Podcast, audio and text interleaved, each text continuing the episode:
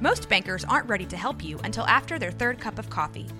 But with Central National Bank's after hours service, you don't have to wait for the bank lobby to open to get help. You can contact us from 6 to 8:30 in the morning or from 5 to 10 in the evening, and we'll connect you to a real, live, local person who can answer questions and fix problems 7 days a week. Bank different. Bank Central. Central National Bank. Member FDIC. The Waco History Podcast is sponsored by Brotherwell Brewery on historic Bridge Street in Waco.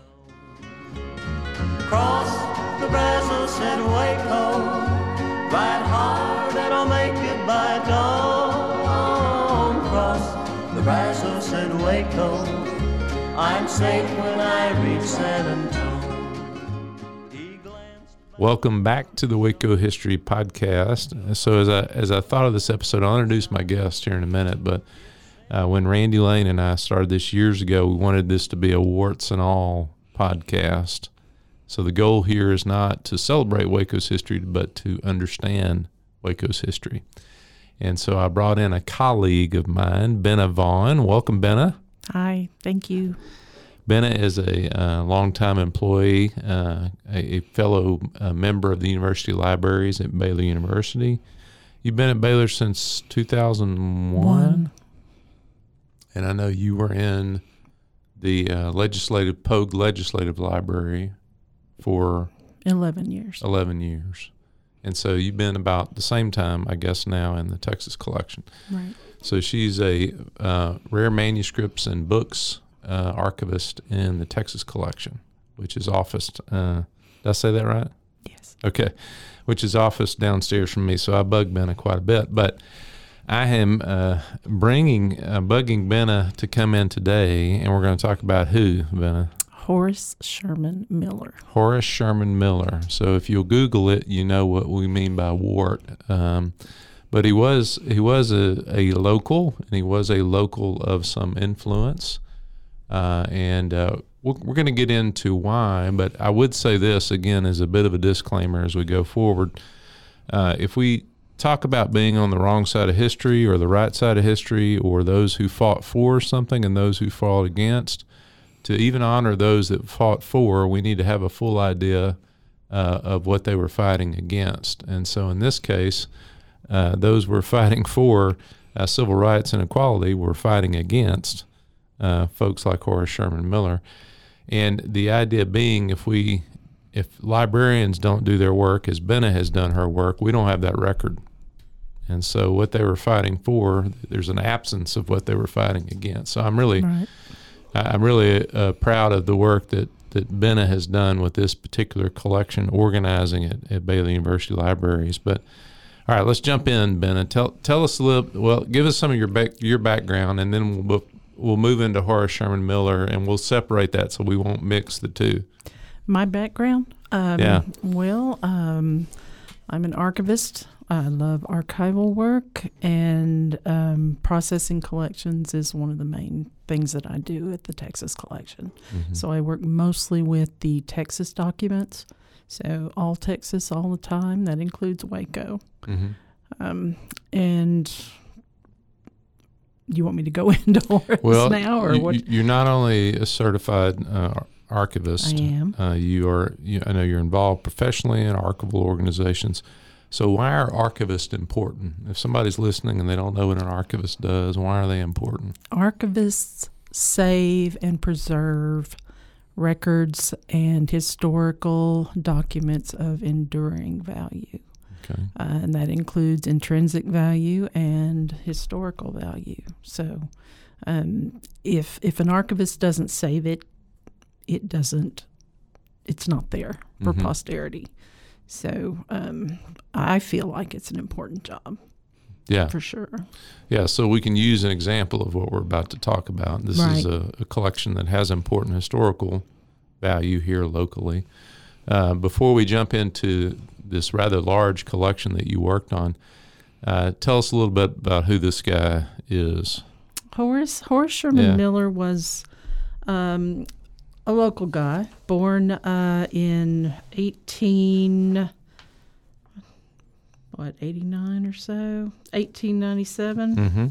Um, uh, and he lived in Walnut Springs, local country guy, uh, grew up working in the rail yards, lied about his age, and joined the Navy to participate in World War One. Um, was discharged in 1919, I believe, Mhm. but he never saw overseas service, so he went back to the rail yards. Um, and, you know, grew up poor and uh, kind of wandered around, got married, um, and eventually, eventually got struck by lightning uh, in Amarillo when he was there on a rail job.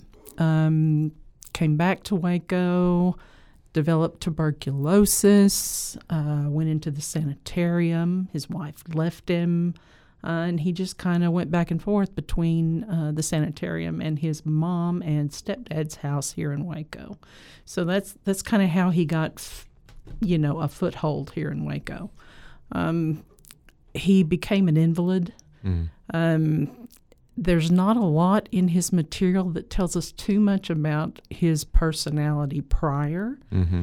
to this uh, debilitating disease, but he he became increasingly um, bitter, negative. Um, he was, um, I think, after reading some of his correspondence and, and looking and reading a thesis that was done on him in '89 by a Baylor student, it kind of feels like he felt put upon, Mm. you know, by all of his circumstances. So um, he began writing a writing career. Mm-hmm.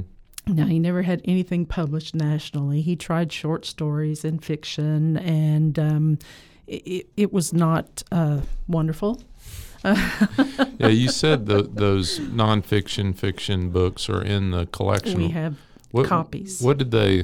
What, what were those on? What sort of things Um, was he writing on? the non-fic, the, the fiction stuff was kind of like um, local yokel hayseed stories Okay. of that type. You know, he tried Yeah. to write with um, a pronunciated drawl Okay. to his words and and like a some of the stories sound like a, a country hick kind of sound reading it so it it was it was cheesy you Mhm. know and Mhm. and not well written um, nothing was ever published but the things that did get published were his um, letters to uh, newspaper editors Mm-hmm. politicians things like that they um, he was uh, sort of um, white supremacist in view. And um, after uh, Brown versus the Board of Education, that became very sharply focused. Okay. And he uh, joined the Klan. Um, and he only uh, lasted about two years. They really they kicked him out in 1957 because he, although he was the Texas Kleagle, which is the recruiting recruiting officer, uh, he never founded a group in Texas during those two years. So they finally just got rid of him. But during this time, he's he's writing and talking with other uh, like-minded white supremacists in the South, and um, he develops a, a newsletter of his own, and he calls his group the Aryan Knights of the Ku Klux Klan. And he begins a mail order, so to speak, Klan.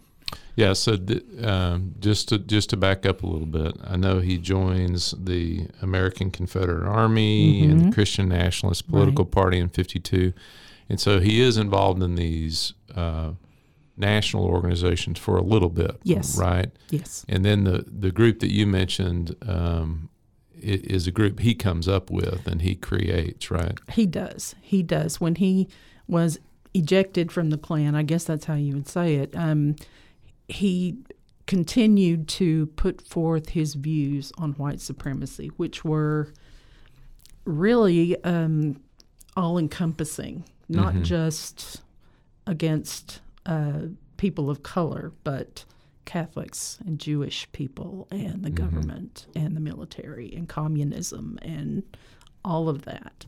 So he it was it was more global and his his focus wound up being global. Okay. And so uh, Brown v. Board uh, happens Mm-hmm. in 54, and you said that was kind of a galvanizing thing for him, his reaction to that. Klan in 57 to 59. Okay, okay. I mean, 55 to 57. 55 sorry. Mm-hmm. to 57. And, and then going back, I saw he was born in 1901. Was so it 1901? Yeah, Okay. Mm-hmm. so that explains why he needed to lie uh, for the Great War. So, as someone who has uh, spent more time in his writings than one should, can can you tell me a little bit about the nature of you know th- this mail order service? Like, what what is he sending out? How is it organized? That sort of thing. His newsletter, a lot of it, he takes articles from newspapers and newsletters and he puts it all together into one conglomerated newsletter, calls it the Aryan Views, and sends it out. Now, um, he his material is used by other white supremacists. Uh, Pyle in Tennessee um, and some others, they get his newsletters, and, and of course, they distribute it to other people, and it just spreads. But he also winds up with a very large global um, readership following, especially in South America. So, do you know like the sources that he's lifting things from? I mean, how much of it is original content he's creating, and how much of it is just distributing or digesting other? The newsletter, it, it looks to be the majority of accumulated work Okay. with just some of his own things put in. Um, now, a lot of the things that he does get published on his own are those letters to editors and things, and they will publish them in papers, and then he'll include that in his newsletters as well. So I would say mostly it's um, outside content, not necessarily his. Okay.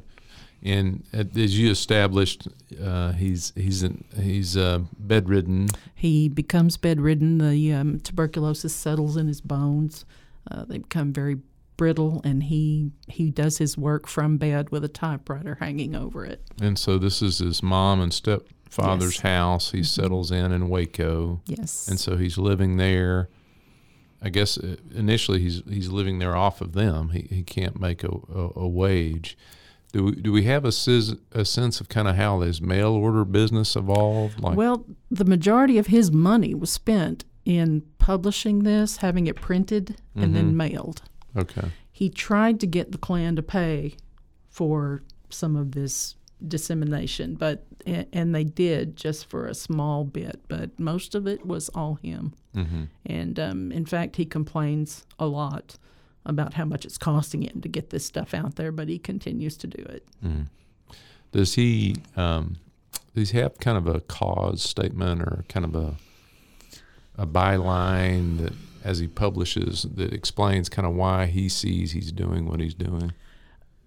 I've seen um, quite a few different things that he said, but I, off the top of my, there's so much, Yeah. Stephen. Yeah. There's so much, and and he he says things over and over, but then he says thing different things to other you know people he's corresponding with. So it it it's while he um, talks about uh, white man's party things of this nature. Mm-hmm. Um, I don't recall an an absolute statement Mm-hmm. of his own. Mm-hmm. Are there particular kind of causes or issues that he, he seems to center on in the content that he's distributing?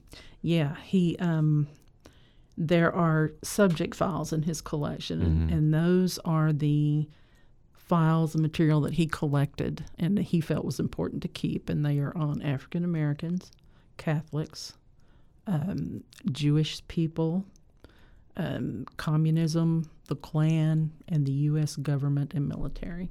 Okay. Okay. So those are the the broad umbrellas. And then within that, he would pick up on anything in newspapers. I've got um, let's see, over 127 different newspaper titles in that collection. Oh, wow. I have got over 220 different newsletters. These are from grassroots groups, religious groups, mil, uh, government groups, foreign material.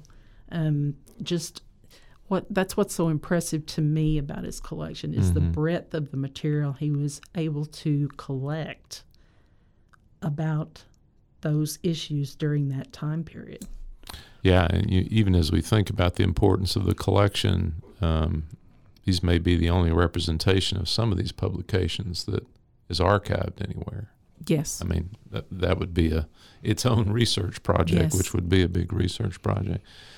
So this is the 50s, so I got to assume he's getting these via mail Yes. and he's cutting and pasting this thing together. He, he is, and the foreign material, he has people in other states translating it for him okay. and then sending him the translations.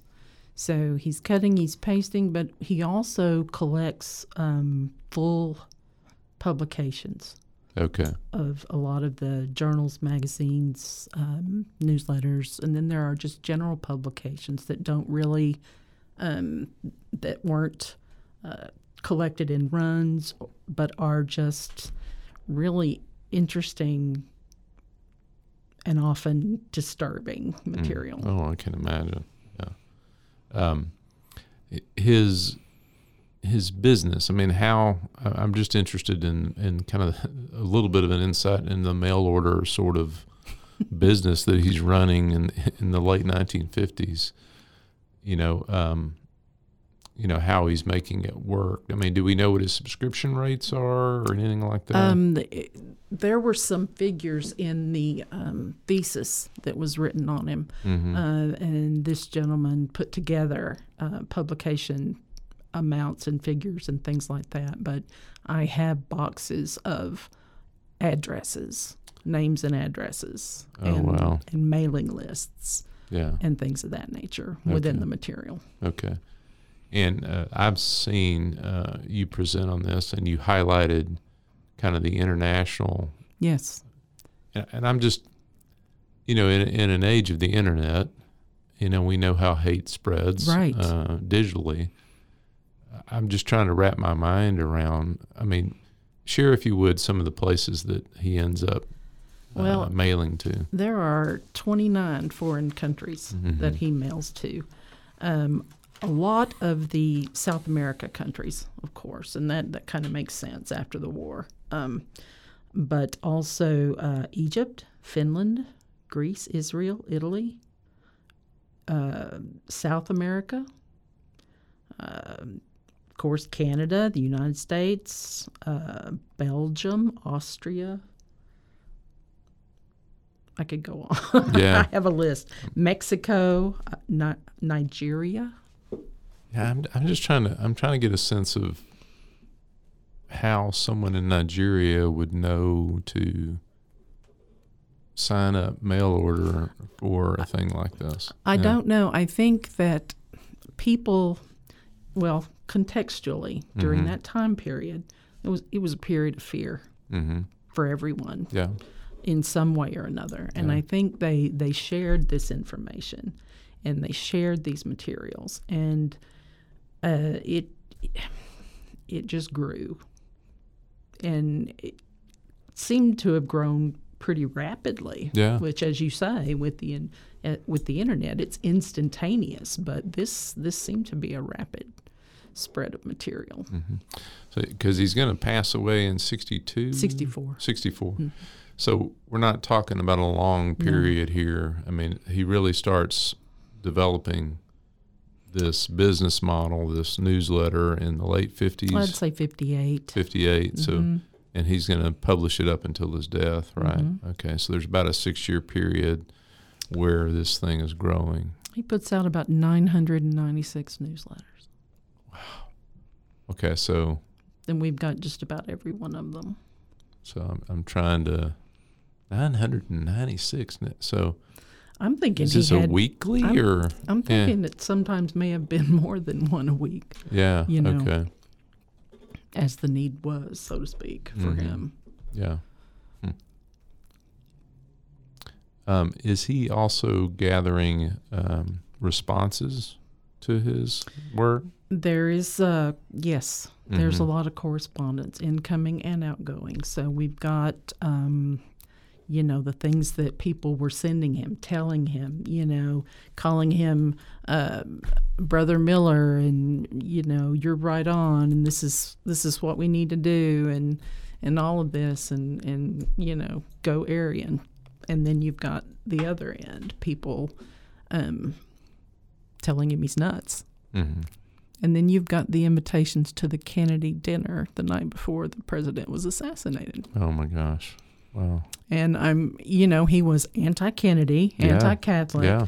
and wrote everyone. So, uh, you know, maybe they just sent him an invitation to try to bring him around. I don't know, but, but it's in the collection as well. Oh my gosh. Uh, that that raises uh, a good point. I mean, what are some other things that you remember coming across? Uh, because this is a collection that, that sat there for a long time, It right? did. and was unprocessed. Interestingly enough, uh, it started coming in, in 58. hmm And I've come across correspondence between he and Guy B. Harrison Jr. in the cl- control files that hmm that um, allude to a discussion they had about the collection and Guy B's interest in having it. Okay, so just so other folks will know, Guy B was the director of Yes. the Texas collection And, at the time. History professor Mhm. at Baylor, Mhm. and so so he started uh, depositing material in '58. hmm Um, it would come in increments, um, big, little. He would. Um, it was no one was to look at it except for him, and the CIA, the FBI, and the people at the Texas collection. Those were the stipulations he was putting in this correspondence I'm looking at. Did, did he offer any explanation why he wanted to allow the FBI and the CIA to take a look at it? I do not Okay. It, it didn't go into into vast detail there, um, but um, in his will, which I believe he we have a copy of it. I think it was sixty one, late sixty one, when. Okay. he uh, he put his collection in the will, and what was left that he had not given hmm upon his death would come to the Texas collection, and then it was closed for twenty years. Okay. So uh, it would not have been available for research without his permission until 1985. Okay. But it, it still sat there um, waiting to be processed, and, and there were probably many, many reasons for that, I think. hmm Um, context had changed by the 80s. hmm um, historical preferences and things that were being studied and things going on in the country in the world hmm um, you know were were not the same as they were in the 50s and 60s in some ways. Hmm and then you know there may have been a little embarrassment Sure. i mean you know are you going to go out and promote this Mhm. um, and so it sat and um, finally decided that something should be done with it. Can you talk about the decision to begin working on it? Just, I mean, how that conversation went, and yeah, Actually, because you took, I mean, you took on this task. It's it's been a lot of work for It- you. it Yeah. has. Mm. It, it um, started it, uh, had, I was finishing up a collection and I had a, a grad student. And so Mm-hmm. I said, well, can you inventory these, this collection for me while I'm finishing this other one up? Mm-hmm. And so this was right before COVID. hmm and in 2019. And so she was doing inventories on all the newspapers because there were so many and they had Yeah. not been inventoried. And then COVID hit, and you know, we slowed down on the processing. So I worked on the regular files, um, but the decision to actually process it was kind of a it's time. Yeah. You know, we need to get this processed. It was large. Yeah. And so we were kind of hoping that it would shrink. and that we would make some space for Yeah. for collections coming in right now. That was not the case.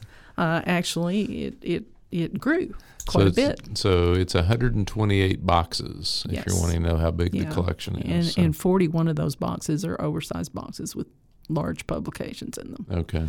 So, um, it, especially, you know, during COVID and then um, George Floyd, Black Lives Matter, and it was just like, okay, this is, it's time to own this Mm-hmm. in in a bigger sense than just having it sit on the stacks. We need, this can be used. We're at a college. This can be used in so many different ways.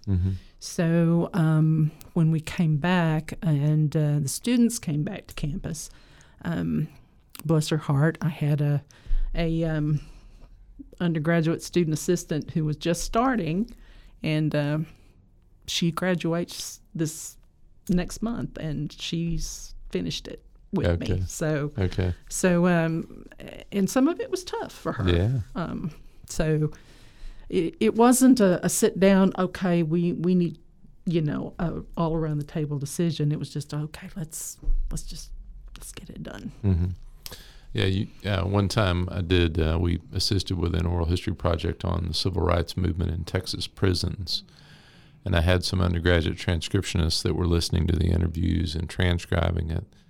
And I'm wondering if, I mean, and it was very challenging for some of them. Some of the things they heard about, some of the things that they were exposed to uh, in the interview, and I, I didn't, I didn't think through enough to prepare them Right. yeah, and so I, so I'm interested. I mean, you've been an archivist for a time now. I mean, uh, just thoughts about working in this sort of collection. Are there additional kind of considerations for processing something like this? That There are yeah, there are a lot of them. Um, of course, students today mm-hmm. aren't used to seeing this brutal yeah, verbiage, images, and things like that. I, it, in a different way, yes, but this is this is very harsh material, and I was I found that the longer I worked with it, the kind of heavier it became for Yeah. me, and and it wasn't about me, if you know what I mean. I'm Yeah, an old sure. white woman, okay. uh, uh, and you know I'm not Catholic and I'm not Jewish and and this is not in my face yeah, as it is with so many other people that will be looking at it. Um, so I, I can't imagine, but I can imagine um, that this material will be triggering to some, yeah, that it will be um, extremely offensive to most, um, and and that we have to realize that people who are going to come in and look at this may never have been exposed to something this in your face. mm-hmm. Um, there's not a piece of plexiglass standing between you and this document telling you how to interpret it. It's all yeah, guttural and in, you know emotional and primal in a way especially some of the more um, race related material yeah, yeah. You can't.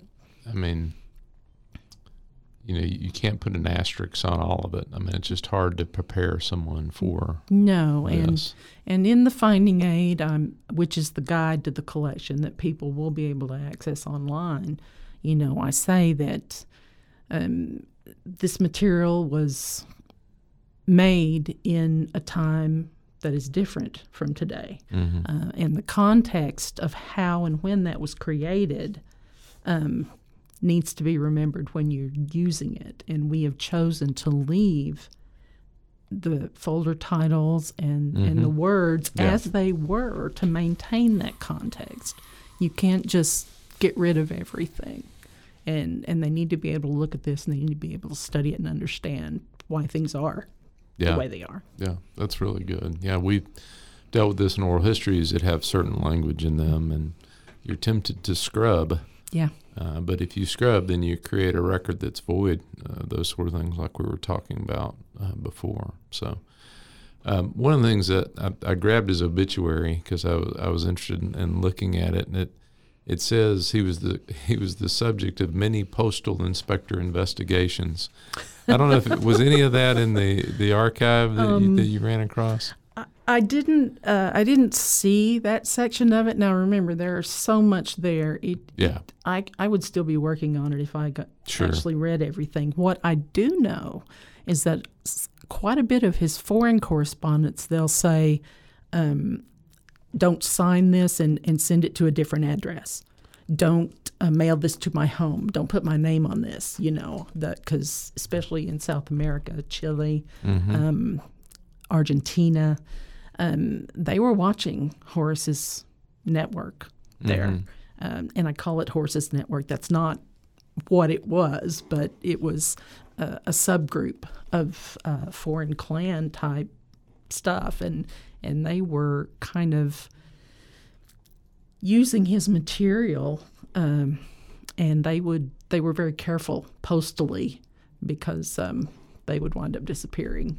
I've got friends who've disappeared, things of this nature. It was, and I think I I read somewhere in the papers that some of his material has even led to um, bombings and deaths in South America. Oh my gosh. So Yeah. um, the uh, grad uh, student uh, using this material recently from Emory University Mm-hmm. um, was looking at the networks, the white supremacy networks internationally and globally. Mm-hmm. And he came across Miller's material in the uh, National Jewish Archive. And it talked in the Argentina files because it talked about the Argentina government watching Miller Mm. and his material and, and looking for it to come into the country. Mm-hmm. Well, sometimes you you process things and they sit there a while and they're not used. What was it like talking to him after he used some of the collection? What was it? What were his reviews of the collection? Well, he um, he wrote us a, a very nice um, write up on it. I thought I brought it, but maybe I didn't. He said that, uh, oh yeah, um, um, what he was uh, researching was, uh, quote, a global post World War II matrix of white supremacists that spanned every continent except Antarctica. And that um, boxes of propaganda from Argentina, Austria, Belgium, India, Palestine, South America, Spain, and the U.S. publishers illuminate a startlingly robust far right print culture that historians have yet to consider. Oh wow. Yeah. So- yeah. Um, yeah. He says that it's a collection unlike any collection on the civil rights era or KKK that he's come across. Wow. So, uh, which was pretty high praise. He's been in all these places. Mm-hmm. And he said that this collection even led him to two foreign collections that he needs to check out before he can finish his uh, dissertation.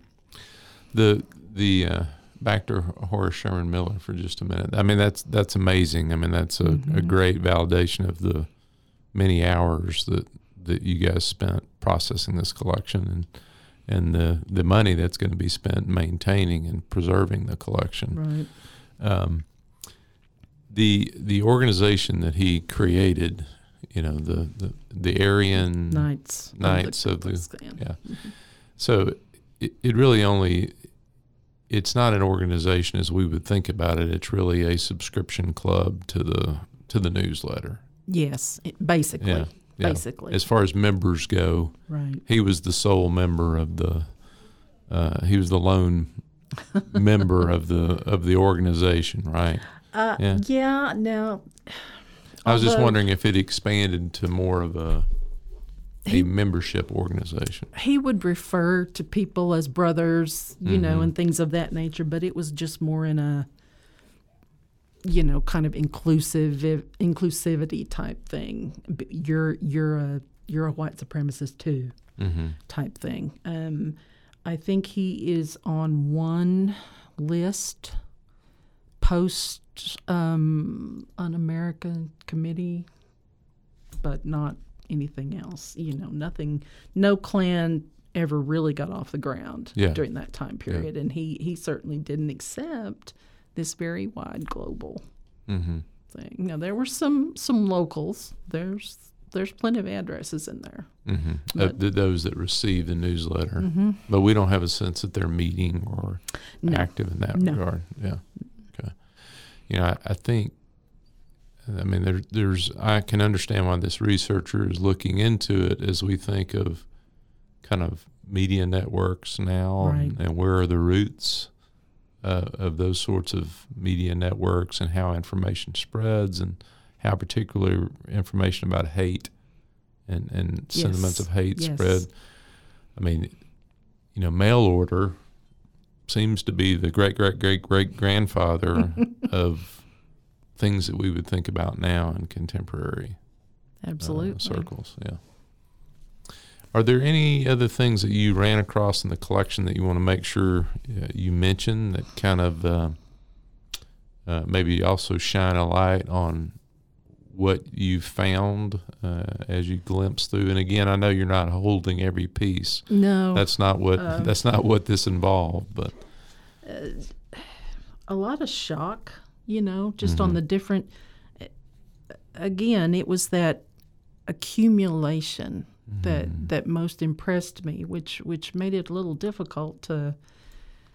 I even presented on this at conference a year ago, and, Yeah. and you know you you get some funny looks when you're promoting the collection of a white supremacist yeah, and and why is this so great? Well, it's not great for what you think I'm saying it's great for. Mhm. You know, um, it is great for that too in its own way, just for understanding and context and knowing why. hmm Um, there are so many things, Stephen, in this collection. I think if I had time to delve deeper, hmm um, I would go into the correspondence and Mhm. read it, read it fully yeah, which I don't get to, Sure. because I think I think to be able to understand more how this came about, you've got to read between the lines in his correspondence. hmm Um, I know in the dissertation that Davis wrote in '89, he he does go into the correspondence between um, Pyle and um, Miller, and it talks about their developing relationship and how Pyle um, kind of uh, mentors him in writing because Miller didn't graduate from high school. yeah, So that's kind of impressive in itself that he would, you know, wind up doing something like this. But Mhm. but he um he kind of uh, mentors him in in trying to and tries to better his writing, hmm um, teach him how to. Um, in fact, one letter talks about how you need to respond to clergy to shut them down when Mm. they're trying to say no, this is not, you know, hmm and, and that kind of thing. And and I think I would go back into that correspondence a lot deeper. Um, some of the um, newsletters from um, grassroots organizations and the things they supported are Mhm. interesting. Um, I think actually there's a lot of material um, in support of him and and the Klan movement from uh, pastors Mm. and things of that nature in Mhm. there, and that needs to be looked at a little more closely as well. Yeah, yeah. So I think there's a host of avenues of Yeah. research from the collection. So, um, so thanks for your work on it. Well, you're welcome. Thank you for I, I hope Acknowledging. I, I hope your your next project maybe is a little. You know, I, I do oral history on some rough things, and every now and then I say I'm going to do a puppies and you know unicorns oral history project. just to- yeah. I'm not going to choose Yeah. something like this. you need, you need a sorbet to kind of cleanse the palate exactly. a little bit after this. But I sure appreciate your work on it Thank you. and, Um, and coming and talking about it. I'm excited that that it's going to be used. That's Mhm. why we do this. Mm-hmm. We preserve this material for historical research Mhm. and and that kind of thing, and that that's what this needs to be used for. Otherwise, it's just taking up space, Mm-hmm. and we're storage, and that's not what we're there for. So if you want to go see Benna and uh, take advantage of all the great resources of the Texas collection, they're there in Carroll Library on the first floor. You can come up to the third floor and say hi to me uh, if, if you want to. But uh, amazing collections there at the Texas collection. Uh, thanks, Benna, for coming in and talking to us. Thank you, Stephen, for having me. Cross the Brazos and Waco, ride hard and I'll make it by dawn. Thanks for listening to the Waco History Podcast. Like what you heard? Subscribe, rate, and review our show on iTunes so we can reach more listeners. You can find show notes and info on every episode at wacohistorypodcast.com and more info on Waco's past at wacohistory.org. Our theme music, used with permission, is Cross the Brazos at Waco, performed by the late Billy Walker. For more info on Billy's music, go to billywalker.com. Thanks for listening. We'll see you next time.